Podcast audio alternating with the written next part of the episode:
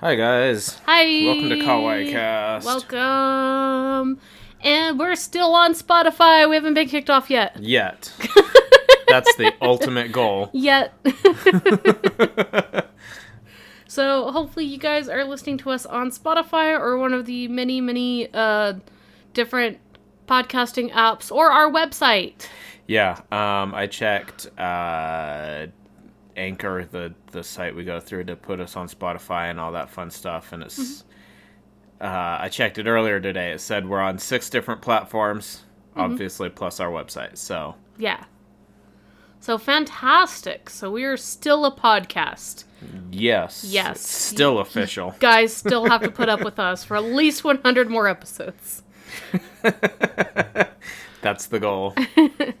So let's begin this episode with anime news. News and anime. Anime news. Yeah. Uh, let's see. I know ReZero second season got delayed Yes. because of coronavirus. Yeah, we haven't been talking too much about coronavirus here on this podcast because we're not really that kind of podcast. But it is important to note that it is affecting things in Japan. So, and I'd rather the animators have time to stay home and stay healthy Yeah, absolutely. than be pushed into a workplace where they have to be in close quarters and risk getting sick. So, yeah. so if anime gets delayed, it gets delayed. It sucks, but we Right. we need our animators to stay healthy. Right. So, uh, other anime news: Promare is back in theaters for one more weekend. Yes. Uh, oh my. Who who would have guessed? I know, right? I'm so excited. We got our tickets. They're going to be playing both shorts before the movie. Fantastic. Yeah, we got one short when we went last time, and everybody who hadn't seen the movie before got really confused. They were like, "Is this the movie?" And then it was just a short, and then the movie, the actual movie started, and everybody was like, "Oh, is this the movie?" Yeah. Uh, so yeah, so if you guys have not seen Promare and you are going to the new screening, there are two shorts before the movie starts. So It's. I don't like that they play the shorts before the movie though, because you kind of need to know the context of the movie to get the shorts. So I think they should have played them after the movie. You know? Yeah. Yeah, it was a little weird. But and uh, I forget which anime con it is, but there is an anime con that did announce that they are doing a cheer screening of Promare on the first weekend of May. Oh, that's nice. Yeah, so if you don't know what a cheer screening is, a cheer screening is where uh, it's basically like kind of a party. It's kind of like an idol show. They'll give you like uh, light sticks and stuff there, and there will be certain cues where you'll have to respond. So like if some something happens, you cheer a specific word or phrase. Anytime it happens in the movie, kind of Yeah. yeah, kind of like a Where's Waldo sort of thing. I mean, that sounds fun. Yeah, it does sound fun. So that one, I will warn you guys, that's going to be for people who've already seen the movie. Like, don't go to a cheer screening if it's something that you just want to sit down and enjoy quietly. Yeah. So, but Promare's definitely a good movie to do that kind of stuff with. So, All the hype. yeah, I am so excited to see it in theaters one more time. Like, I have not seen a movie in theaters this many times since Lord of the Rings. For reals. So I'm really excited. Uh, any other anime news? Uh, you know, nothing comes to mind. Yeah, nothing comes to mind for me either. Uh, little podcast news though. We might have another podcat. We might. I know. So Tyler just brought in another cat, and they're kind of on a trial period right now. She's kind of shy. So maybe you guys will have more podcat here on the podcast. Double the podcat, double the fun. Double the podcat. Maybe there'll be a podcat that sits on my lap during the podcast. Right? I mean, we've got this one on my lap. Yeah. So yeah, that'll be fun. I I hope that she likes it here. Me too. And she's a calico. She's cute. She's, sweet. So cute. Like I said, it's just kind of trial until she, you know, we figure out if she'll handle Yeah. handle it. So Uh, with that, I think we could go ahead and move on to the episode. Yeah. So I'm really excited about this episode. It's kind of another follow up to an episode that we did, like I, at least over a year ago. It's- I think it's been a while. Yeah. Uh, we've talked about this anime multiple times on the show, and to me, it was the biggest anime that I was excited for this season. If you're not excited about it, I don't know what's wrong with you. Uh, other than maybe you just haven't watched it before, in which case, go binge watch it. This is one that's worth Go, binge watching. go check it out. It's absolutely worth it. Yeah. And that, of course, if you could tell by the title card, is Haikyuu. Hi, Q. I That means volleyball. yeah, it means volleyball because the mangaka is very very creative. So, All, all the creativity. yeah, so we waited for an ungodly amount of time for season four of Haikyuu. Yeah, how long was it? Was Uh, it two years? No longer. Uh, it came out the se- or season three came out the same year as Yuri on Ice, so that was Oh, so that's 2016. wow. Yeah, that was the last time we saw Haikyuu. So Dang, uh, three and a half years, I believe. that's insane. Yeah, because I think it was the spring season of 2016 is when it came out. I know. Grant, granted, I think we waited probably the same amount of time for uh, the. Actually, no, it's longer. Mm-hmm. We waited four or five years for the second season of DanMachi. yeah, but that's DanMachi. Yeah, but DanMachi is fantastic. I'm still technically waiting for the second season of DanMachi because I haven't watched it. I watched a few episodes of it, I promise. But yeah, so But yeah, no, like normally anime don't get a season, a, a second season if it's that late. Yeah, and I know for a while they were just saying like, "Oh, well, we need to wait until there's enough content in the manga cuz when season 3 wrapped up, the manga was not that far behind it. In fact, I think with the latest episode that came out was actually where the manga was when season 3 wrapped up. Just to give you a perspective of how little content they had to work with. Yeah. So they're like, we're waiting till the content is far enough ahead that we can make something that we're really proud of. And then it did get far enough ahead, but most of the production team either started working on other big projects or had left entirely, or the team just kind of got split up. Yeah. And a lot of those animators weren't working there anymore or were doing other things. And they also got a big job working on Persona 5 and then they had that running anime which was really fantastic and that yeah studio I.G just has done a lot Yeah. So so this season of Haikyuu is by it's a different it's still studio I.G Okay, so it's just a different team that's it's a different team and they redesigned the characters in a new art style that definitely feels a lot softer and like their hair is a lot fluffier and their eyes are definitely a lot rounder but it looks more like the manga Okay. Yeah. Yeah. And a lot of people have pointed out that Bokuto did get a little bit buffer in this new art style, but he's still not as buff as he is in the manga Boku- because Bokuto's learning to lift, okay? yeah, he was bar he was Bara Bokuto and the manga. I almost said Barato and it sounded like Baruto and I was like and, no. and you're going, no, no, we're, we're not talking about that anime. yeah, so he but he was Bara as fuck. He was an owl that lifts. And, and Who? Bokuto. Who? That's the joke. Never mind.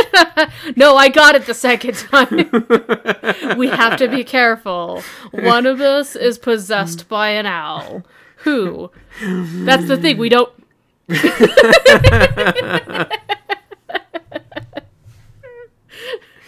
oh, oh my. It's my level of humor. But yes, I. I was super excited when we got the official announcement and all the character designs. Uh, we got the OVAs for uh, owls versus cats, and then cats versus snakes. Yes. The one thing I will say, I was a little disappointed, though, with the owls or cats versus snakes. For some reason, that entire match felt a thousand times more intense in the manga. Really? Yeah, like I felt like there was just there wasn't as much tension in the anime version of it. I think maybe it was because I wasn't quite used to the soft character designs or something. I don't know. It just felt like it was, or maybe it's because I was reading it at my own pace. There's just something that was like it didn't have as much bite to it. Yeah. Um, I feel like I don't know if it's just we haven't gotten to any of the really intense moments in this new season, but Mm-hmm. it, it doesn't seem like it does have quite the the intense feel that like the older seasons have had. Yeah, so I'm hoping that that changes.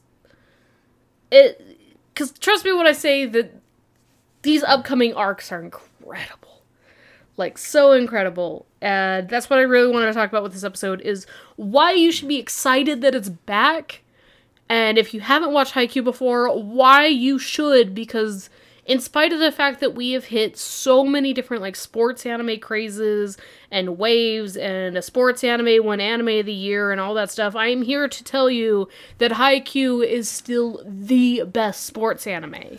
It is um it really is. Like it's it's the basically the go-to for comparison of like sports anime. Yeah. Like just like with um like really long running shonen series, basically the go-to comparison is like is like One Piece. Yeah. You know, that's that's just how it is because it it's such high quality, it's so good that you know, you you can't help but compare it.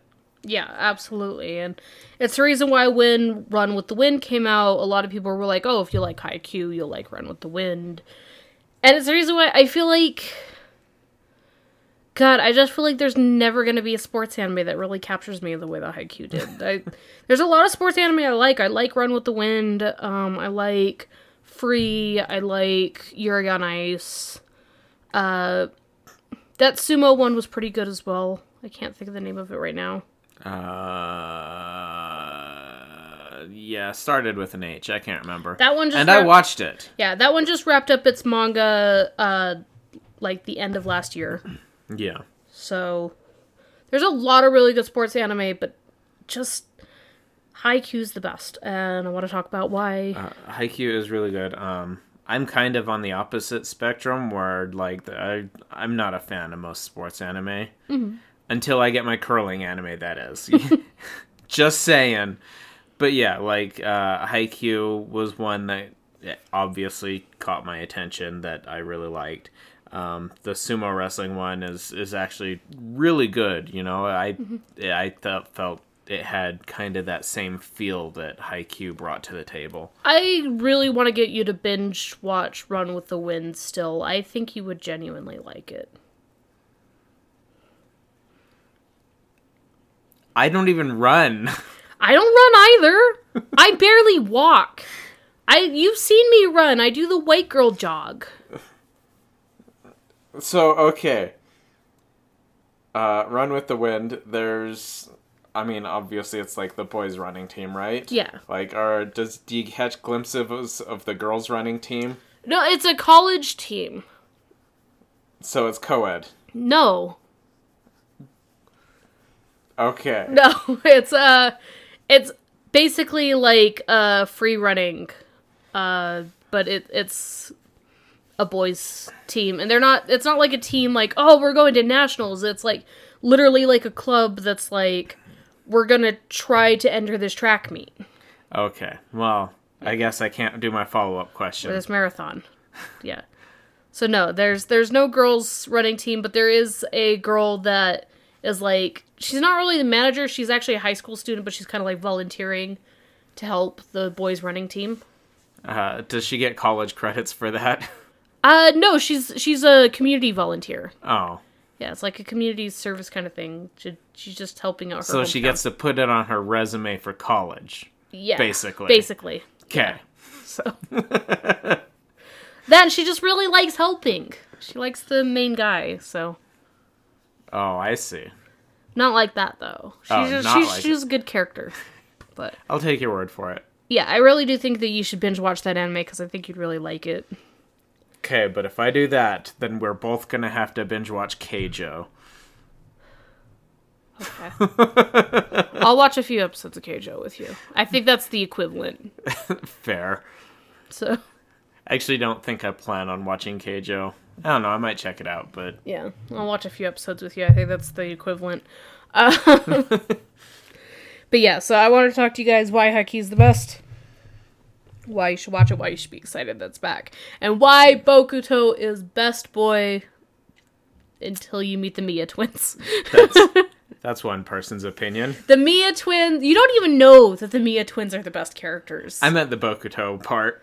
Yeah, you don't. A- Atsumu Miya is the best boy who has ever existed in any form of anything ever, and you don't even know it yet. You don't even know how much you love him yet. I'll take your word for it. Yeah, you are so in love with him, it's ridiculous. You're like, my precious fox boy. I can't believe it took me this long to s- realize you've always been there for me, and I didn't even know. That's literally you. All right. Yeah, because that's all of us. If you say so. Atsumu Miya is great.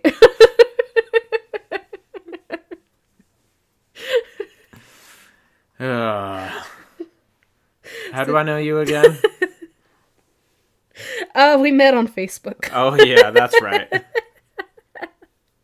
You fed me once. Shit. That was my first mistake. I got you to watch Haikyuu, and you were like, "Fuck, they made me an anime character." Fuck. so yeah, let's start with the new art style because, as we mentioned, this is kind of the most mixed feeling thing because I feel like the animation is feeling a lot softer. I don't think it's bad animation by any means because it's gorgeous and it's smooth and it's really, really well done, and I like how it looks. Oh, but it doesn't feel intense anymore, you know? Yeah. Um, like I said, I don't know if that's just because there hasn't been like the intense moments, Yeah. you know, but yeah, it just it doesn't feel quite the same. And that's the thing that Haikyuu really sold itself on in the early days when it first became an anime was, oh my god, I didn't know volleyball could be this intense. And now it's like, now it kind of feels like what I feel like volleyball feels like.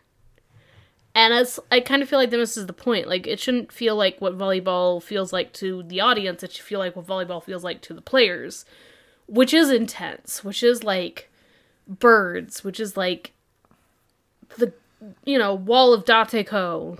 Yeah. Yeah, all that stuff is like this raw energy and power and passion and everything we care about. And for some reason, they're always so ridiculously sweaty, even when they've been on the bench the entire time. Just just dripping pools of sweat. Yeah, and I think that this first match in Nationals is really going to show off whether or not this new style is going to be up for the task of recreating that intensity. Because this first match, it's one of those like, yeah, of course Karasuno's going to win. But they go full fucking throttle right out the start gate especially Asahi, who uh, kind of gets a reputation in Tokyo as being the samurai of Karasuno. It's fantastic. It's I love it. so fantastic, and he's a fucking tank.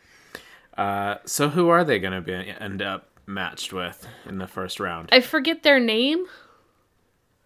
That's how like unimportant they are. Uh, are are they the ones with the ugly yellow and green? no, uniform? no, those are the uh favorite to win. Actually, Oh, okay. because the one guy that like is like the germaphobe who hates crowds and everything. Uh, Same though. yeah, he's actually the number one player in the country. Okay. or at least the high school division, the 18 and under youth division. Yeah. He's the number one player. So his school is the favorite to win. okay. So yeah, he's that's that's kind of a big deal. So they're gonna be like the ones to beat. I don't want to spoil too much. the other teams that are the favorite to win are Fukurodani because Bokuto is the fifth place best uh, player in the country. Uh, I forget the name of the team, but it's like the one with the second, like highest ranking. That school is more like Datako, like their big thing is defense. And I forget that school's name too. And uh uh the Miya Twins school. I Okay. uh, that one is Inarizaki. Hi. All right. Yeah, and I remember Inarizaki because Inari means fox. And it's got the Foxy Boys. They're the Foxy Boys. They're the Fox Twins. And I love them so much. They are the best boys. Ah, Twin foxes. twin. Are they actually twins or? They're twins. They're, All right. they're, they're the Miya twins. All right. Yeah. So uh, one has. I do like me some twins. Yeah, you're gonna love them. Oh my god. You don't even know how great they are. They're so great.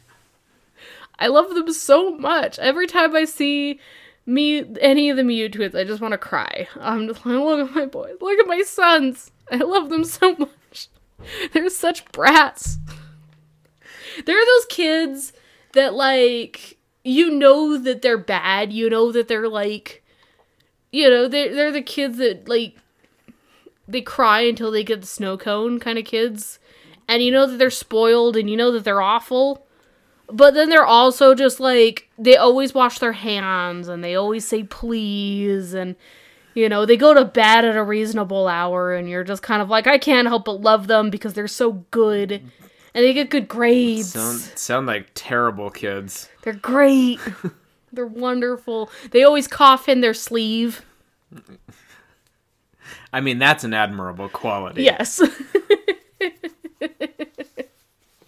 but you know they also wiped boogers on somebody once. So it's, At least once. yeah. So it's like they're the overachievers, but they're also kind of brats. And um, I love them so much. But they got big dreams. They got big dreams, and I hope those dreams come true. And yeah, you guys don't even know how much I love the Miya twins. I don't know if you guys could tell. I can't tell. Please explain more. Yeah, no, I will. but then there's also Bokuto. And let me tell you guys. He's Bo- kind of an asshole. No, he's not! He's never been an asshole. He's kind of an asshole. when asshole. was he an asshole? Uh, during the entire training camp. He was never an asshole in the training camp. He helped everybody. By being an asshole. No, he was never an asshole. I don't know what you're talking about. Like he was never an asshole. Like he was that person that like everybody was like, even like Karasuno when they were facing against them, they were just like, "Oh my god, Bokuto's so cool that we want to beat him." And then everybody on his team's like, "Yeah, Bokuto's kind of a pain because he gets in his moods, but we want to support him and we want to help him like rise to the top because he's such a cool person." Like he was never an asshole. He's a pouty, whiny baby, but he's not an asshole. Pouty, whiny baby. Yeah, he's a pouty, whiny baby. That's true. He's a f- actual five year old, but he's so- He- he's but he's yeah, never been an asshole. he's very temperamental. Yeah, it's you're thinking of uh, Oikawa was the asshole. That's it. Oikawa. He's the asshole. he's the asshole. Fuck that bitch. Yeah, but he bought everybody ramen because he said he would. At least he keeps his promises. Yeah, because they said if he missed his first serve, then he'd have to buy everybody ramen. That'll learn him. Yeah. So I think actually the funny thing about that is I think he actually got his serve in and he still bought everybody ramen. So yeah, Oikawa was an asshole, but he he's a man of his word. Also really love Oikawa in upcoming arcs that we're not going to get to in the anime for a while, but he's he's one of those every character in this series is great in their own way. But Bokuto was never an asshole. Bokuto is actually the sweetest human being on the planet. He lives to make other people better. Like here's the thing, like Bokuto knows that he's the best. But that's cuz he fucking worked at it. Like he never stops working on things. He knows that he has flaws and he wants to better himself because of that. And there's even like this one scene in the manga where uh, he's running because they're doing like their like warm up run. And everybody else in Fukurodani is getting exhausted and tired, so they're like, we're to take the shortcut and head back to school. And Bokuto keeps going on the normal route, and he turns around and he sees that everybody in Fukurodani is already gone. And instead of getting discouraged or upset or feeling lonely, he just he keeps running. He's like, I'm I'm not gonna stop. Like I'm they could do what they want. I'm not gonna get mad at them. I'm just gonna keep going forward. And then you know, when he's working with Akaashi for the first time, Akaashi's just like, oh, I, I'm not good enough for Bokuto or whatever. And Bokuto's like, Akaashi, you did this really, really cool thing earlier, and I don't know how you did it. Tell me what you did. Oh my god, it's the greatest thing ever. And he's like, but you don't need to do those things because you're already like ridiculously talented and cool and everything. And he's like, no, no, no, that's not true at all. No matter how good I am at one thing, if I don't know how to do another thing, I need to learn how to do that other thing.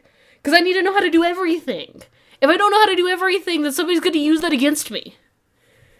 And so he's like the sweetest person. And then he sees Hinata, who does this incredible jump and has all this great power, but doesn't know how to use it. And he's just like, You you're gonna be the best player ever, but I gotta teach you how.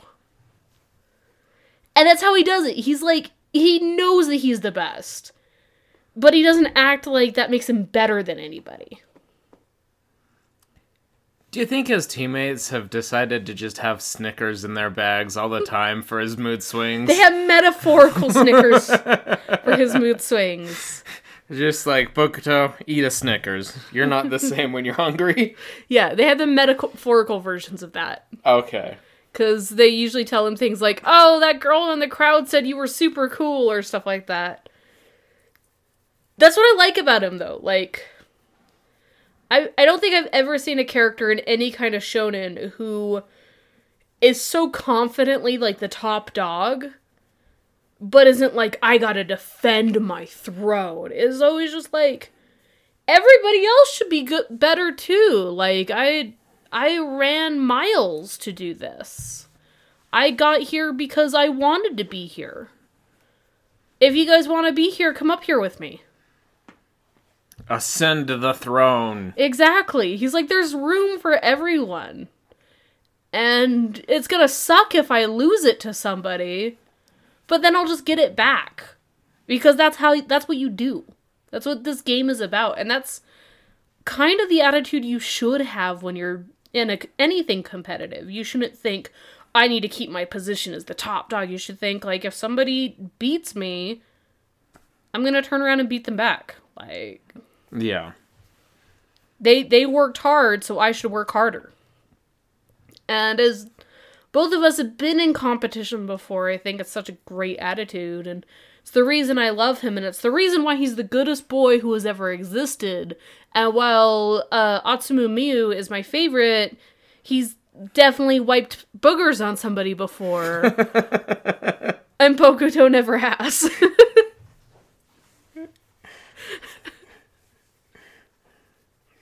one is a owl and one is a fox. It's a really good metaphor. And then you have the purest, sweetest child who has ever existed on the planet, has never done anything wrong ever in his life, and I love him for it. And that is Asahi. Yeah. I don't think He's Asahi. my favorite. I don't think Asahi could do a bad thing if he tried. Wasn't at one point they thought that he was like a delinquent or Yeah, something? Yeah, he looks like a thug. Teams. Yeah. Like ever, all the uh, other schools from their district thinks that he's like some kind of like thug or that he's actually like 25 years old and has been held back in high school for so long. And he's just like, I ran out of milk for my cereal this morning. also, he is the epitome of like that person that's like I'm a I'm tough. I'm I'm super strong and I could be a thug and somebody's like, Asahi, the other day you were crying about snakes. They have no don't have any legs. legs.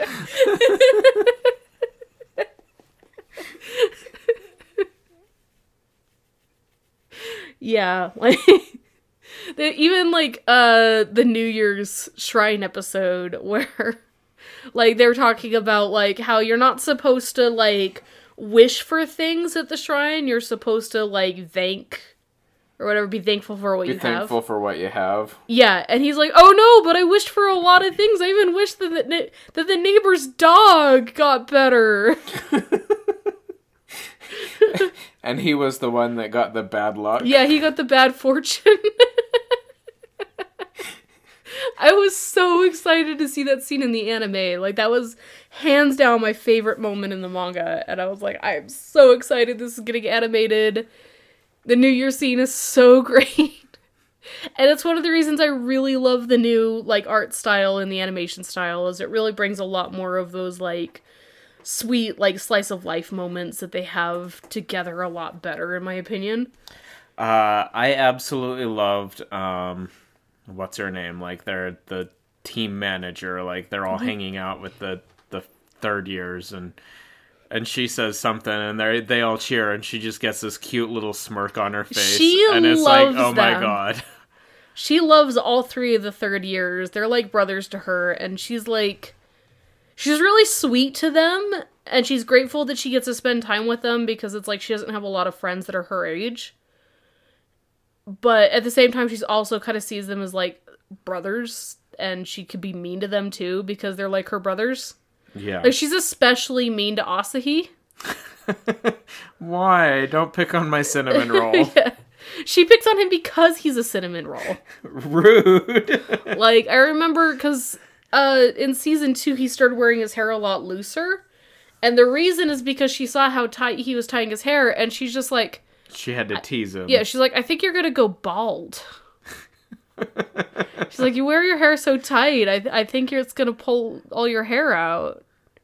And so he started wearing his hair looser so she wouldn't freak out about it. And then when she's talking to like the other team managers and they're just like, "Oh, you have like that one guy, your ace is like a, a thug or whatever." She's like, "No, he's kind of a sheep. Like he's really weak-willed."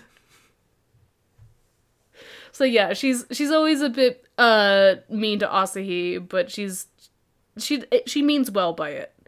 Like she's not doing so so that way she could just be an asshole. She's doing so because like that's what you do like with your siblings. You're you're kind of mean to them so that way they toughen up. Yeah. So that they work on things. Asahi's also the negative goatee member of the group. So that's why Suga always beats him up. Cuz Asahi is always like, "Oh, if I if this happens, then like all these bad things will happen or like when they're uh, in the tournament or whatever he's like if we don't win these this tournament then all the third years will have to leave the volleyball team and it'll be our last match or whatever and Suga's like negativity be gone and will like smack Just him like hits him. yeah Yeah. he's the negative goatee Poor Asahi. I love when Suga punches him. We actually have a friend that cosplays Suga and you cosplay Asahi, and we actually got like a video or a photo of her punching you, and it was fantastic. Yeah, that was good. That was fun. We also met a Suga in Idaho, and we told her that it was okay to punch you, and she was so She was, scared. she was like, "What? No, I can't do that." it's It's like, he please go ahead. he won't feel it. And I love the intensity Daichi's had this season as well. Daichi has gotten far more tense. I think easily one of my favorite moments is when uh, Daichi tells Hinata and Kageyama, like, he's like, don't practice too much. You guys need to go get your rest or whatever. And then they decide to, like, go all intense. And then Daichi just grabs onto the window and he's like, I told you to go home. yeah. and Asahi and Suga are just laughing about it. Good old Dad Chi. Dachi and Suga Mama. That's right. Yeah, I I love the third years, and I think that the Nationals arc we see more of like that third year bonding more than we did in the previous seasons. Like they've always been like friends, but they're like the three of them are like attached to the hip now. They they're great. Ah, you're supposed to keep your phone on silent. Big whoops. My Big bad. whoops. So yeah, mostly I'm just gushing about this anime. I don't know if we've actually explained to people why It's so good. Um, I I mean, you kind of explained it. Like it just, uh, like in previous seasons, it, it kind of it, it gives you the feel of kind of the point of view from the players. Like like it's it's intense. You know, it's it's it's kind of that burst of adrenaline. Mm-hmm. You know, whereas like me personally, I I don't like watching most sports. yeah, I hate watching sports. But playing can be fun. Like I like Yeah. playing sports, you know. Mm-hmm.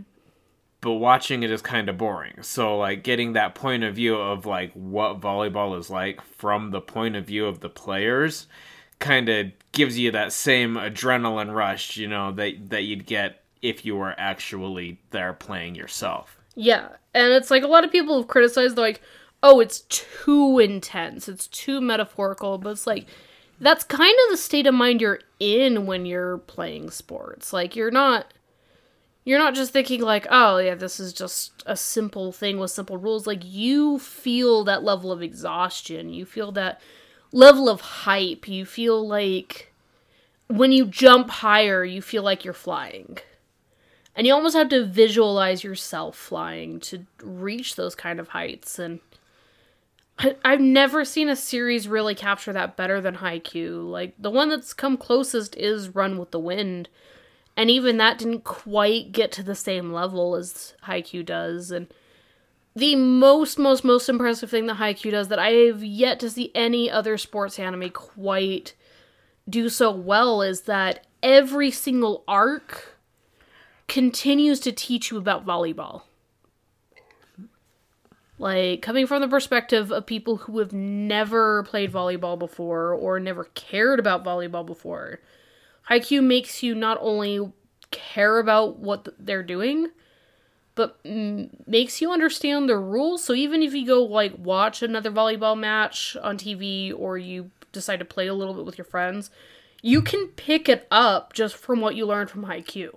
Yeah. I mean, you're not going to suddenly be more athletic, but Uh, it, it also kind of explains, you know, like like each team's strategies. You know, like oh, what is it, Dateko? You Yeah. know, has has the wall. You know, where they always have at least two blockers on someone. You know, and it, Yeah. and they talk about uh, read blocking versus guest blocking. guess blocking, and you know all that sort of fun stuff. Yeah, and using the animal metaphors actually also kind of helps explain the different.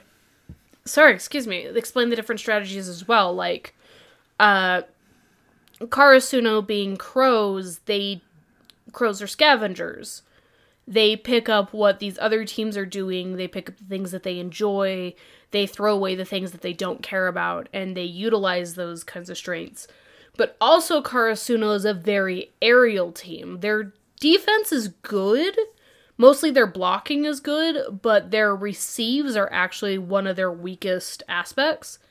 They have Nishinoya to pick up some of the receiving, but up through the third season, Nishinoya and Daichi were the only two members of their team that knew how to receive properly. Uh, Asahi could receive, but wasn't great at it. Uh, Hinata was awful at receiving. And Kageyama usually didn't receive because it's not a good idea to have your setter receive. It's usually a good idea to have somebody else receive and get the ball back to the setter. Yeah, that way the setter could set up the spike. Obviously. Yeah, exactly. So it's like, you know, and Tanaka wasn't good at receiving either. Like, again, he could, but it wasn't a good strength of his. So, really, other than Nishinoya and sometimes Daichi, their ground defense is not great. However, you have like Tsukki and Kageyama and sometimes even Hinata, who could do really good blocks. Also, Asahi, who also is just naturally tall and makes for a good wall, even if he's not quite as good at jumping as Hinata, and he's not quite as good at reading as uh, Tsukki. Yeah. Um actually like it wasn't this episode, but it was in this season where they're all doing their their jumps, you know, to touch the the the backboard on the the basketball thing to see who gets highest. Mm-hmm. And like also he you know, realizes, hey, wait a second, Hinata, this kid who's like a foot shorter than me, is is getting higher than me. Mm-hmm. Oh, it was the exact same height. you know, and and he's like, I need to start pushing myself. Mm-hmm. You know, so it's like, and and that's kind of what the team does. Like they He did they- that in the summer training too, where uh, when him and Hinata collided because they were going after the same spike, uh, they blamed Hinata saying you weren't supposed to go for that. That was obviously Asahi's. You stepped out of line. But instead of Asahi getting mad at Hinata, he realized Hinata's hungry. He's he's coming for my position. And he's getting better every single time we play a practice match. And he's learning new things and he's adapting. If I keep being the same person, I'm never going to be able to beat that. And so he started doing things like learning how to do running serves yeah, or like jump serves. jump serves, and and whatnot. And he also learned how to be more assertive as well. He uh Oh, there's there's a cat. Uh let me finish this statement and then we can pause it. Uh he there was a moment where he basically he knew Hinata was again getting hungry and instead he planted his feet on the ground and gave off this energy like this is my spike Yeah, and Hinata backed off. And so Hinata, being, you know, the crazy kid he is, actually taught us he had to be confident on the volleyball match. So we'll pause right here. yeah, But yeah, um, like I said, the biggest advantage Karasuno has is really their aerial game. But in this season, we see Hinata actually learning how to receive, which is a big deal because that was the one thing Hinata could not do to save his life. yeah. Um, not not just that, but it's like he he went back, basically went back to basics. You know, Mm-hmm. like he he realized, uh, like one of his coaches said, but you know, basically, there's nothing wrong with Being starting. ball boy. be, you know, starting from the beginning, and like him sneaking into the camp or whatever, you know, was was a great opportunity for him because he finally got the chance to not be a player, but he he got the chance to watch other players and see what they were doing and see how he could util- utilize those things to improve himself. Yeah, and I will say Hinata's uh, receiving game becomes fantastic. Like, holy shit, he becomes a badass. And Hinata learns that, yeah, his. He's most famous for being in the air. But you have to be good on the ground if you want to fly. Yeah. Then you have situations like Nekoma, where they are cats. And cats aren't flying creatures. They they can pounce and they can jump, but cats are at their best when they're on all four paws. And so their strategy is not necessarily their jumps, but their receives. Yeah. Like they have Kuro, who is the best blocker in the prefecture, and he's the one who taught Tsukki how to be really good at blocking. But they have uh, Yaku, who is the best libero in the prefecture, and all of their team is really, really good at defense. They're not as great at blocking as Dateko. They're not a wall, but they're cats. yeah. They're good at keeping an eye on the ball and they're good at keeping it off the ground. Speaking of cats, He's got the zoomies. he's got the Uh, zoomies. yeah, so oh, what was I gonna say? Then versus Fukurodani, the owls, they are 100% air game. They have almost no ground game at all. They're similar to Karasuno, where it's like their receives are not great, but damn are they good at spiking. Everybody in Fukurodani is good at spiking. Yeah, And Bokuto is the best spiker in the prefecture, so he's, like I said, he's one of the top five aces. And so every strategy they have is just jump, jump, jump, jump. Just- Get the ball to Bokuto. all, jump, all the jump, way, jump. always be in the air. Yeah. And they're terrifying because of that, because their attacks are some of the most powerful in the series. Like we see a lot of well-rounded teams that can be like, "Oh, well we have some good blockers, we have some good receivers, we have some good spikers, you know, these, everybody does their part, but Fukurodani's just everybody's in the air. Everybody's attacking at full force, and Bokuto is the top dog. Or owl. the top owl. Yeah. And it's one of those once they're attacking, there's not a lot you can do. Because if you ever seen an owl catch its prey, not much you could do to stop an owl. Uh, yeah. Owls are. Owls are great. Yeah. So Fukurodani lives up to that owl reputation, and you see that a lot with like all the characters. Like the snakes are the snake in the grass. You have the foxes are clever and are similar to the crows. They actually adapt really quickly. And that's why the Inarizaki match I'm super looking forward to. I think you guys are gonna love the Inarizaki match. Then we have the Seagull team, and yeah, there's just there's a lot of really great teams. So they're they're all fantastic, and I love them all so much. You guys have no idea how excited I am for nationals. We're at nationals, you guys. Nationals. We're doing it for the third years. Does does Hinata get to live up to his role model, the little giant? Oh, don't want to spoil that. Okay, uh, we'll talk about that at the end of the episode if you don't mind me spoiling things for you. Uh, I don't mind. Okay, personally. we'll, we'll save it for the end of the episode. This is the end of the episode is going to have major manga spoilers. And then when I say major, I mean major manga spoilers, you guys. Like, I will tell you guys to turn off the episode before I talk about it, okay? I promise you. Because it's big. It's big. It's huge. It's- yeah. No, it's a little giant. but let's talk about. So we talked about like how the metaphors and everything play out. We talked about how it gets you interested in volleyball, but like even where the manga's currently at, the manga's currently on its final arc. Like this is like after they've graduated and everything and we're playing on the big stage in the final arc of the manga. The mangaka actually announced that this is it. He's not making any more after this, and so a lot of people are like, "Oh my god, I can't believe this is it!" Like, even then, we're still learning new things about volleyball. We're still learning things about like why these characters get excited about volleyball. We still see them going back to the basics. We still see Hinata doing stupid shit just so he could be better at one specific thing in this game. And he works really hard for it, and he's so great, you guys. Of course. I think they recently did a poll for like the best boy in Haikyuu or whatever. Like, uh, Crunchyroll posted the results. Hinata had 40% of the votes, Dang. and the other 60 was spread out. All of my That's, favorite im- boys. that's impressive. All of my favorite boys made the top 11. Of course. Yeah.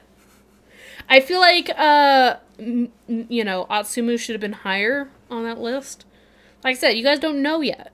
Because he's only been in the anime for, like, a little while, and he was, like, an asshole for the episode that he was there. But yeah, he's he's great.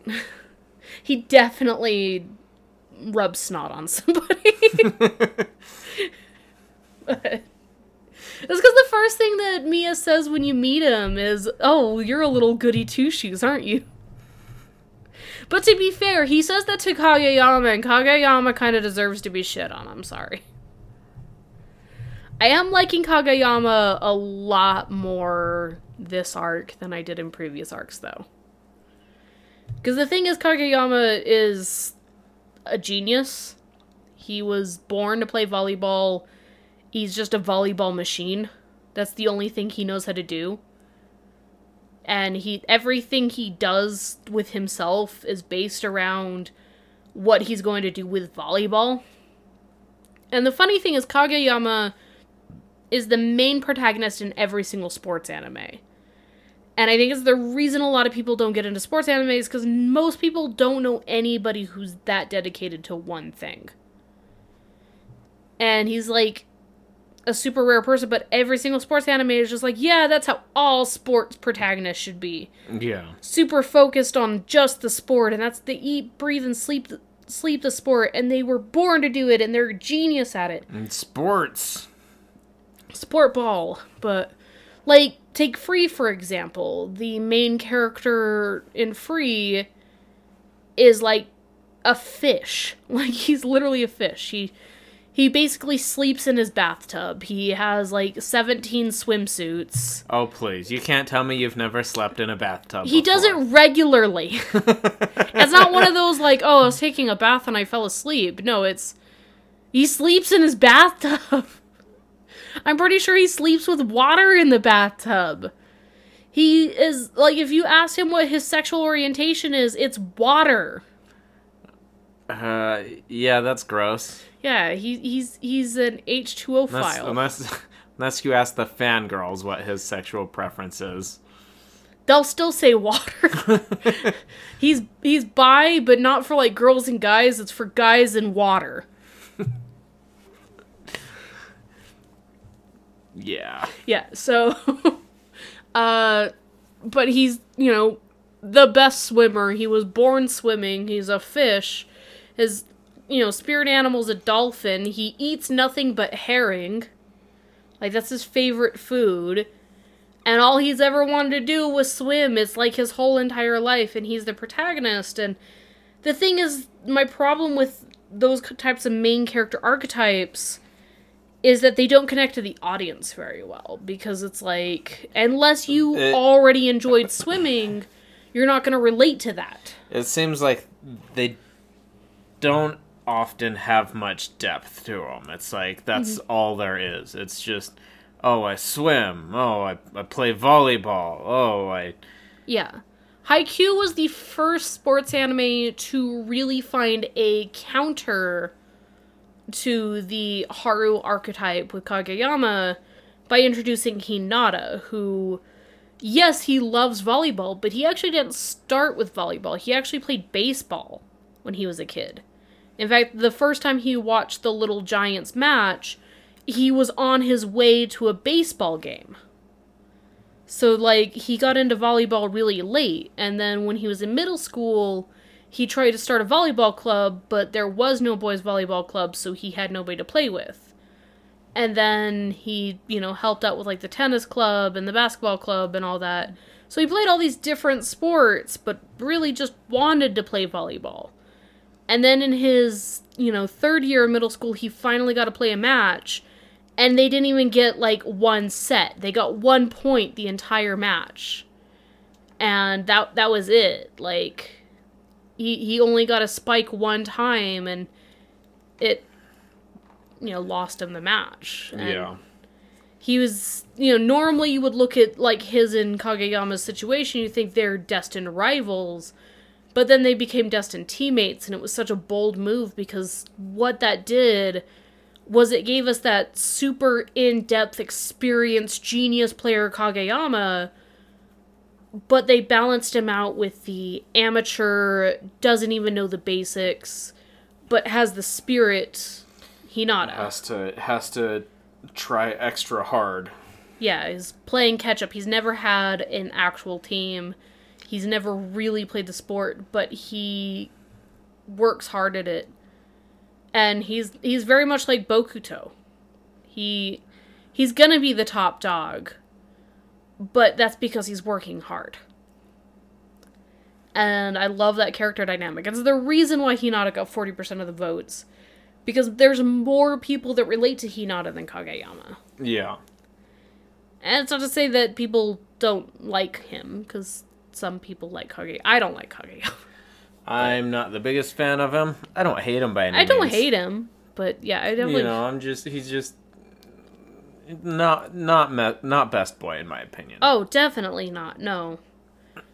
And I really relate to characters like Asahi, where it feels like no matter how much you like something and no matter how hard you work at it, there's always there's always somebody better than you, and it it feels easy to get discouraged by that. Yeah. So I like all these different character dynamics, and this season is really bringing its A game because we saw them rise from nothing into the champions of their prefecture. And now we get to see them go up against the best of the best, the the people that helped them get where they are because they wouldn't be where they are without Nekoma and Fukurodani. And they beat Shiratorizawa, whose ace was the third best player in the high school age, like the 18 and younger youth division. Yeah. And Bokuto's like, now if I beat you guys, I will have beat him. Was uh Shiratorizawa the same prefecture? As... Yes. Okay, so they they didn't get to go to nationals. Nope. Uh, Shiratorizawa did go to nationals earlier that year because they beat Aoba Johsai, but they were defeated by Karasuno in season three, so they do not get to go to nationals. Okay. So the way they do is that each prefecture gets like their own little mini tournament, and then the winner of that tournament goes to nationals. So Tokyo is an exception. Tokyo actually gets three teams that goes to nationals. But Tokyo's so big that Yeah, I think uh, some of the other larger prefectures get multiple representatives too, but Tokyo gets the most. yeah. So they they get the two representatives and then they get a guest representative. So the two representatives are the first and second place winners and then the guest representative is the like two losing teams from the finals or semifinals go up against each other and whoever wins that gets the guest, which in this case was Nekoma. Okay. So, yes. And then the two Tokyo representatives are Fukurodani and the one team with the god awful yellow and green uniforms. It's so hideous. It's so hideous. They're an unripened banana. Uh, it's uh, like I don't even care if it's still yellow and green, but those It's just it's the the- ombre. the, it just it wasn't the right color of yellow and green. Yeah, it's so bad. They're not the worst uniforms, but they're still really bad. yeah. Yeah, so yeah, that's. But I, I don't know if we thoroughly explain why you guys should watch Haikyuu, but trust me when I say you guys should watch Haikyuu. Like, I I have such a hard time recommending sports anime to people because I feel like you have to have some level of interest in the sport, or at least in the characters. I think Yuri on Ice is something that I never quite invested as much as I should have because while I loved the characters and I loved the storyline, I could never get into the actual figure skating because it never took the time to try to invest me in figure skating. But the people who were into figure skating are like, oh my god, this is so accurate. This is the most accurate thing ever. And it sucks because it's like, you feel like you're missing out on something that really could have been sold to you a lot better. And same with like you you just feel you're missing half of the story because yeah. it doesn't explain that part. Yeah, exactly. It feels like why is why are you interrupting my cute romance anime with this figure skating? And I even mentioned like there's certain characters in Yuri on Ice that I just absolutely hate because I felt like they were just thrown in there. And one of my char- or one of my friends who is a figure skater explained to me he's like, "Oh, that character is actually based off of this real person and they did a really good job turning him into this character." And I'm like, "Oh, I just thought he was a fucking boy toy that was thrown in there just to make a ship happen. and he's like, yeah, they, they kind of did that too. But if you knew the person he's based off of, you would really love him. And I'm like, I don't. And it's unfortunate because they don't develop his character very well. So. But Haikyuu never has that problem. I. It's rare that we're introduced to characters in Haikyuu that I just don't immediately love. Or at least eventually learn to love. We have a cat meowing. Ow! Fuck! And Those clawing. are claws. You're allowed one fuck. but yeah, so I I think even the characters that you at first hate in Haikyuu, you'll learn to love. And the development for characters, even though it's based on sports, it feels so genuine. Like, I don't know anybody that didn't fall in love with Tsukki. Yeah, I love Tsukki. I love Tsukki. Tsukki had the best character development. And I love that when he's riding the bike, he still has his arms crossed. Right? It's so dumb. I love He's- him so much. He's like, whatever. I I have to be out here bicycling next Babysitting. babysitting you two, but I don't have to enjoy it. Yeah, I I liked that I described uh, Tsukki taking like Kageyama and Hinata to go on their jog. It was like the equivalent of taking the dogs out for a walk. I mean, it really kind of was. It was like, uh, basically Hinata's like the Pomeranian, just running back and just forth. running back and forth, and then like Kageyama's like I don't know a husky or something. He's like, that big dog that needs to go out, otherwise he's gonna be barking all night. Yeah, Yeah. oh, what a dork. yeah. Hinata has the zoomies, and Kageyama is just he'll be restless and grouchy. Yeah, So you need to take him out and get all that energy out. It's great. And Tsukki is just like, "Oh my god, why am I why am I doing this? I don't want to take these children out." And I love he threatens them. He's just he's, like he's just like, okay, when I say it's time to go back, we're going back, or I am gonna mm-hmm. leave you in a place with zero public transportation, and you're gonna get fucking lost. I love Tsukki. I love him so much. he's so great. He is incredibly smart, he's incredibly talented, and he has zero patience. It's so great. I also love that his brother is like the ultimate big brother. right? He's so nuts. His big brother loves him um, so much. I know, right?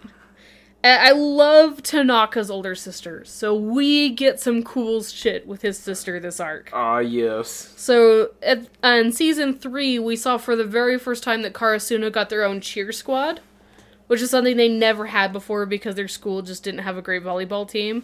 So we see that, you know, Tanaka's sister really stepped up for the cheer squad. Just like, you guys need to be loud, you guys need to be enthusiastic, and they need to be able to hear you. And that was one of the major turning points in season three for Shiratori against Shiratorizawa, is that Shiratorizawa's cheer squad was incredible and they had like the taiko drums and the cheerleaders and all that stuff and karasuno's they just had like the little plastic cups Yeah.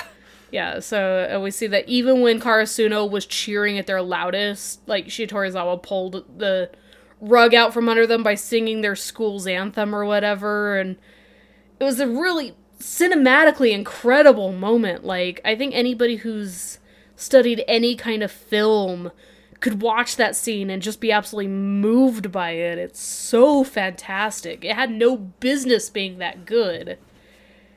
They step it up this season. Yes. So, because we learned that uh, in season two that Tanaka's older sister actually, uh, she's in college and she's actually one of the captains of the taiko drum club. She's bringing fucking taiko drums. Fantastic. I, love, it. her so much. She actually brings her whole team. That's great. I love it. And she's like, no, this is I'm is excited. Yeah, she's like, this is no big deal because we need to practice anyway. So we're killing two birds with one stone. Also, Tanaka is the most underrated character ever. He is destined to be the next ace. Asahi is basically even training him to be his replacement. And he's doing jump serves. Yeah. He is so great. Tanaka's fantastic, and everybody ignores him because he's the hetero. So, Because he's the hetero. yeah, he's the one that we know for a fact is hetero, and everybody. You can't ship him with any of the guys, so everybody ignores him. I but- mean, we're also fairly certain that Nishinoya is. yeah, but everybody ships Nishinoya with Asahi, so they they overlook that. Okay. Even the stage play actor who played Nishinoya in the original stage plays actually shipped him with Asahi. So Uh, okay, but I'm I'm a little disappointed he didn't get a face full of tits. I know you are. I'm also a little disappointed he didn't get slapped because of it. I love that she caught she him. She just though. catches him. Just I oh, love. are you okay? I love that she caught him though, because like when I first saw that scene in the manga, like with her just like holding him there, it was like an adult holding a kid who tripped. like she wasn't even phased over the idea that he was thinking these pervy thoughts. She was just like, "Oh my god, little boy, are you okay?" And it's so funny because her character is fantastic too because she actually used to be made fun of for being tall. Like everybody used to be like, "Oh, you're tall like a boy." Like and so she always got pegged as like this tomboy because of her height. And it was actually Tanaka that told her like, "Utilize that. You should be happy that you're that tall because you're better than all these like short girls." You don't have to be dainty or anything. You could be the most amazing person ever because of your height. And so she started playing volleyball. Yeah. And I'm like, that's really fucking cute. Oh my god. I love them. I love all my children. They're so great. Uh, so Haikyuu's great because not not necessarily because you know like there's the best boys like. I don't know. Maybe it's just because we're older, but it's like, oh, look at them all. They're they're all my children. They are my children. Haikyuu, more like when did I adopt 136 kids? yeah, When did I adopt, adopt nine volleyball teams? yeah, basically. They're all my children, and I love them so much. And every Haikyuu fan I've ever met feels the same way. Whenever like I talk about Haikyuu, I very rarely ever hear girls talk about, "Oh, this character's so hot" or "This boy's so dream." I always hear them talk about like, "This is my son. This is my stupid bird brain son." This is my idiot child. I love him. Yes. my idiot children are doing stupid things again. But I love them for it. Asahi is everybody's glass cannon bird. He's such a timid bird. He's so Ugh. cute. He's that bird, he's that crow that definitely like collects like hair things or something. All the all of the hair things. like shiny shit. also, uh you get to learn fun things about the characters like when you dive into it like Asahi actually was to join the poetry club if he hadn't returned to the volleyball club okay. because he loves poetry and he has feelings. I just have a lot of feelings. Uh during the uh drama CD for like the Christmas drama CD or whatever, they did like a little skit with all the characters. Uh Asahi actually wrote a poem for everybody in Karasuno as a Christmas present, Aw. and they won't extremely adorable. they won't let him write read it because they're like Asahi, enough of that sappy shit. they keep interrupting him while he's trying to read his poem. And it was because like uh, Christmas happened right before uh, they left for nationals too, so it was like he was like reading them a poem about how he felt about them going to nationals. He's such a good boy. he is. I love Asahi. Me too. And I am super excited for people to see what he brings because like everybody from their prefectures was like, oh yeah, he's or everybody from Karasuno knows he's like the softy. He's he's the sensitive one. He's the glass cannon. But everybody in Tokyo just knows him as the samurai of Karasuno. Because not only is he one of the tallest people there, but he wears his hair in the big samurai bun at the top of his head. Yeah. And when he spikes, it shakes the room. He is the like toughest spiker there. Like even compared to like Bokuto who is like a powerful spiker that everybody knows, Asahi just hits hard. It is an earthquake when he hits the ball. Uh, yeah, so puts a little bit into perspective with Hinata taking a spike to the face. Yeah. Which, mind you, he was a bit rusty at the time, and even Nishinoya like mentions he's like, "Oh God, he not as conscious. Asahi, you've been slacking off."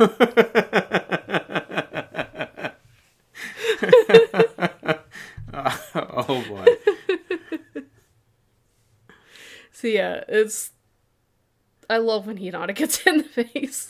Yeah. Somebody did a uh, spike to the face counter. I saw that. It was fantastic. it was.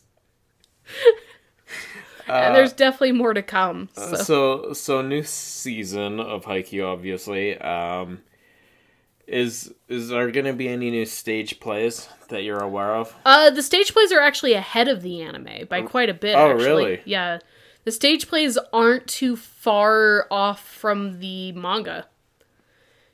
So they they'd actually continued the stage plays like before the stage plays in the anime were about neck and neck, but when the anime took its really long hiatus, the stage plays kept going. Okay. So they have replaced their casts multiple times because a lot of the actors either move on to bigger projects or they age out. It's it's not easy to continue playing a high schooler Yeah. when you're like actually aging.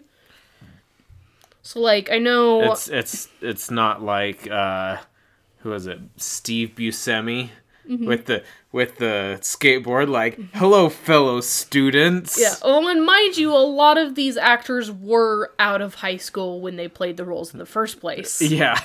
So there was very few of them that were high school age when they got these roles. Uh, one of the few was uh, Kunimi's original actor, Arisawa Shotaro, who was, I believe, 17 or 18 when he got casted.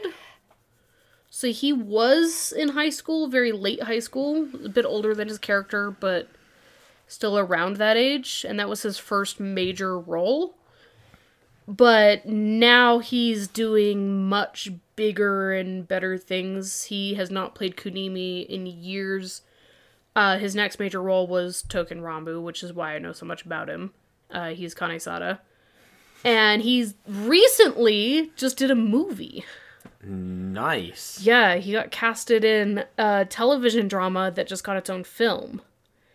And it's I I saw the trailer for it and I'm like, "Holy shit." Okay, like He's also in West Side Story right now. Yeah, so those are really cool. He was really excited about West Side Story. Cool.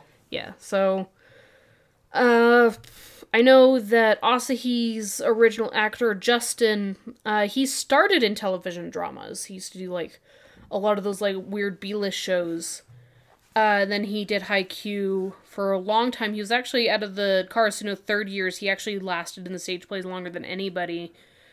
And then I know that he spent like a few years living in Australia because uh, he's half Japanese, half, half Australian. And I don't know if he's doing any current shows, but he does update his Twitter regularly with what he's doing. I know Alright. that he's no longer in Haikyuu though. All right. So yeah, like everybody from the original Haikyuu cast has moved on, but they are they are still doing shows. It's not getting quite as much attention now because anime stage plays become more popular and there's much more diversity for them. Yeah. But damn, were they good! they were some of the best. I still think they're some of the best, actually. so I think the uh, Summer of Evolution is still the best Haikyuu stage play. Like, it's good. It's good shit. Uh, check it out if you can. Yeah, it's good shit.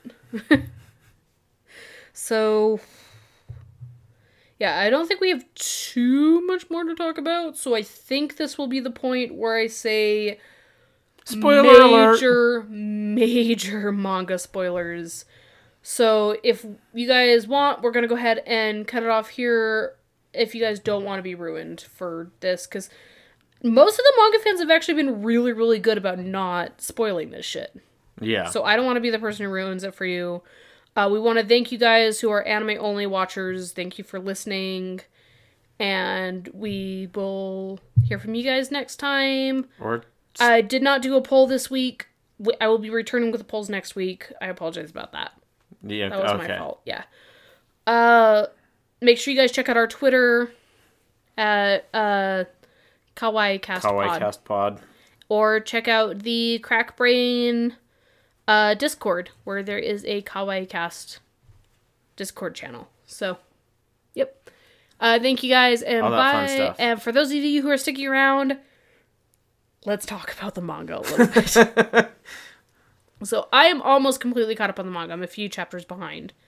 Uh, Tyler does not read the manga. I do not read the manga. I just don't care about spoilers. Yeah, so one I want to talk about the reason why the Miya twins are so fantastic and is one of the best things ever. So uh, Atsumu Miya, he's the one that actually went to the training camp with Kageyama, and he is uh, Inarizaki's setter.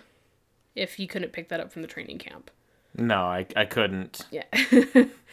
uh, his twin brother plays a, I believe he's left wing spiker, or he's middle blocker like Hinata. I'm pretty sure he's left wing spiker. In fact, I am like 99% sure. It's been a while since I It's read that one percent that'll get you though. Yeah. He's but he does do spikes. He's kind of the opposite of his twin brother. Uh what makes them so special is that when they have like that moment that all of the opponents have when they see Kageyama and Hinata's like super quick special attack or whatever. Uh one, they're surprised by it at first. But two, they replicate it. Like immediately. Like the first time they do it, they overshoot it a little bit and so they fail. Clever bastards. But they start doing it almost better than Hinata and Kageyama can. And that's a huge turning point because Hinata and Kageyama thought that they were the only ones who could do it because Kageyama's a genius and Hinata can jump really high and fast. And they're like, nobody else could do this because you need that perfect combination of all of these specific elements to make it work. But the Miya twins just show up and are like, we could do it too. Fuck you guys. They're like, we. Check this out. they're hold like, we hold my beer. Yeah, they're like, we saw it once, and that's all we needed. And they just learn how to do it right on the spot. And one, the thing that makes this so fantastic is Tsukki's reaction. Because remember, Tsukki is their genius blocker who has learned everything he knows from Kuroo. And the first thing Tsukki says is, I have seen that attack more times than any human being on this planet, and I have been up against it during practice matches more than any opponents we've ever faced. If anybody can stop that attack, it's me. Yeah, I love Tsukki. He's so great. So Tsukki becomes one of their key players in that match because he knows how to handle it. He has had to deal with Hinata and Kageyama more than anyone. And he's like, bring it on.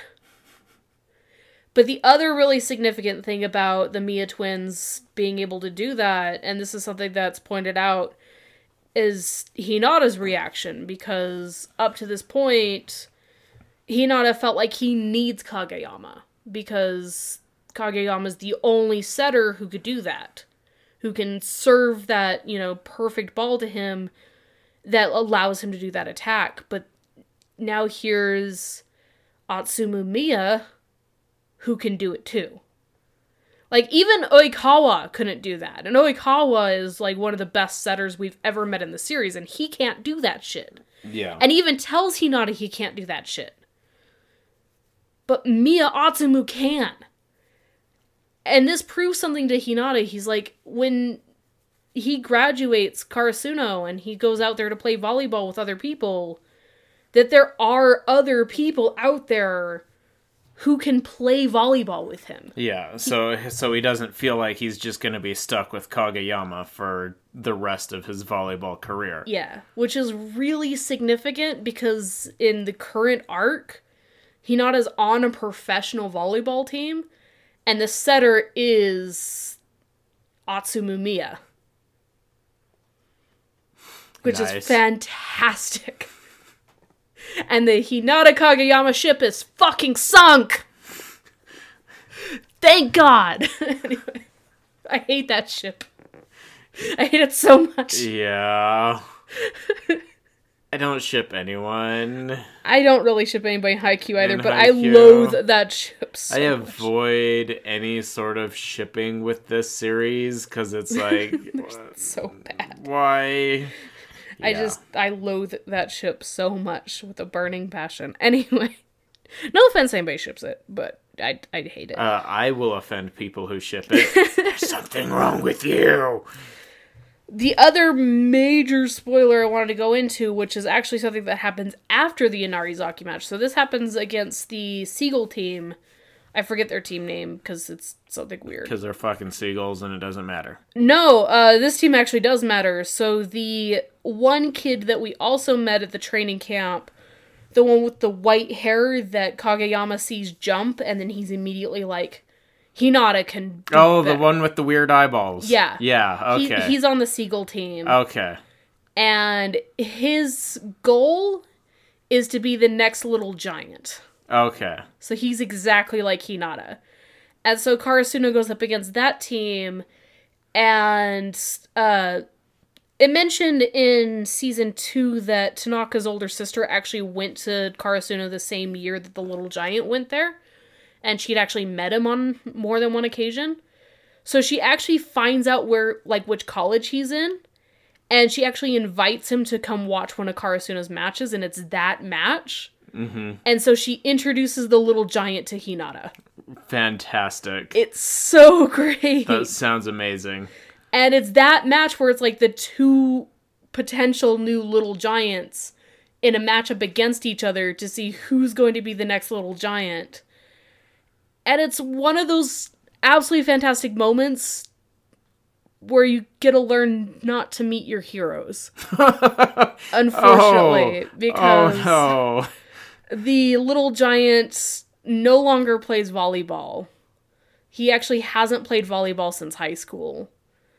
Uh, he ended up going into college on like he's like a math major or something like that. And he doesn't even play volleyball for fun anymore. He actually got so discouraged by his last match in nationals that he's been too afraid to play Oh. and he actually never really took the title Little Giant seriously. He didn't even think anybody cared about it. That's kind of sad. Yeah, so it's one of those things where he like finding out that Hinata learned how to play this game because of him and because of that match. He's like, "Oh, that's that's really cool, but it's not something I really care about." Yeah. But he does watch the match and he gets really into it. And then he points out he's like if i had to choose between like the seagull kid or hinata to be the next little giant it's definitely the seagull kid. He jumps higher. He he's actually a wing spiker and not a blocker. He has all of the attributes to be the next little giant. And hinata's falling short on all of that but it's also a great moment of awakening for Hinata because he's no longer following in the little giant's footsteps, but he's learning to be his own person. Yeah. And he gets a reputation as well. Uh, he gets referred to as the ninja of Miyagi after he graduates because uh, after high school is over, he decides he wants to find his own way of playing volleyball. So he actually flies to Brazil and he plays beach volleyball. And everybody there is so fucking impressed with his volleyball. They're just like, man, is everybody from Japan a fucking ninja? Because you're a ninja. so he does get the reputation as being the ninja Miyagi. That's amusing. And he also learns that sand is a lot harder to jump in you think? than being on a hardwood floor. And he's also told by everybody, like all of his coaches and everything, they're like, uh, it's not unheard of for an indoor volleyball player to switch to beach volleyball, but it is unheard of for an indoor volleyball player to switch to beach volleyball and then switch back to indoor volleyball. Like, nobody's ever switched for the sake of training. And so they're like, Hinata, just because nobody's ever done it, though, doesn't mean you shouldn't do it. You should definitely do it. Yeah. And when he's in Brazil, he runs into Oikawa, who's actually there because he's training with uh, another group that's playing indoor volleyball. Like, it turns out that uh, Oikawa's idol, kind of like how Hinata idolized uh, the little giant, Oikawa's was actually a Olympic volleyball player from uh, that area of the world. So he didn't even admire the Japanese teams. He admired like a team from a completely different side of the planet. And so Oikawa was like, I want to be on that team someday. So he went and did a college study in that country so he could learn how to be on that team. Yeah. which is hilarious because Hinata and Oikawa run into each other in Brazil, of all places in the world. And then they end up posting on social media that they're hanging out and playing beach volleyball together. And Kageyama and uh, the one guy from Shiratorizawa, Ushijima, are both just like, what the actual fuck? it's so fantastic. Like, and then Ushijima, uh, the Seagull Kid, and Kageyama all end up on a team together. And then the other team has Hinata, uh, Miya, uh, Bokuto, and the guy with the face mask from the banana team. Stupid banana team.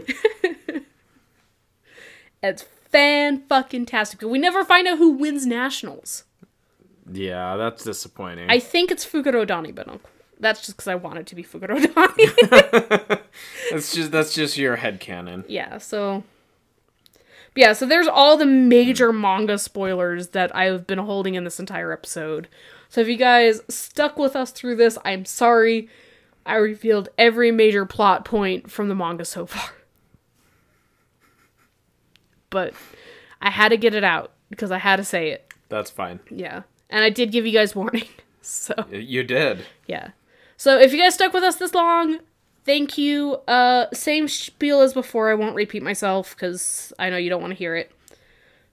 Uh, we want to thank you. Yeah, thanks everyone. Bye. Thanks for listening. Bye.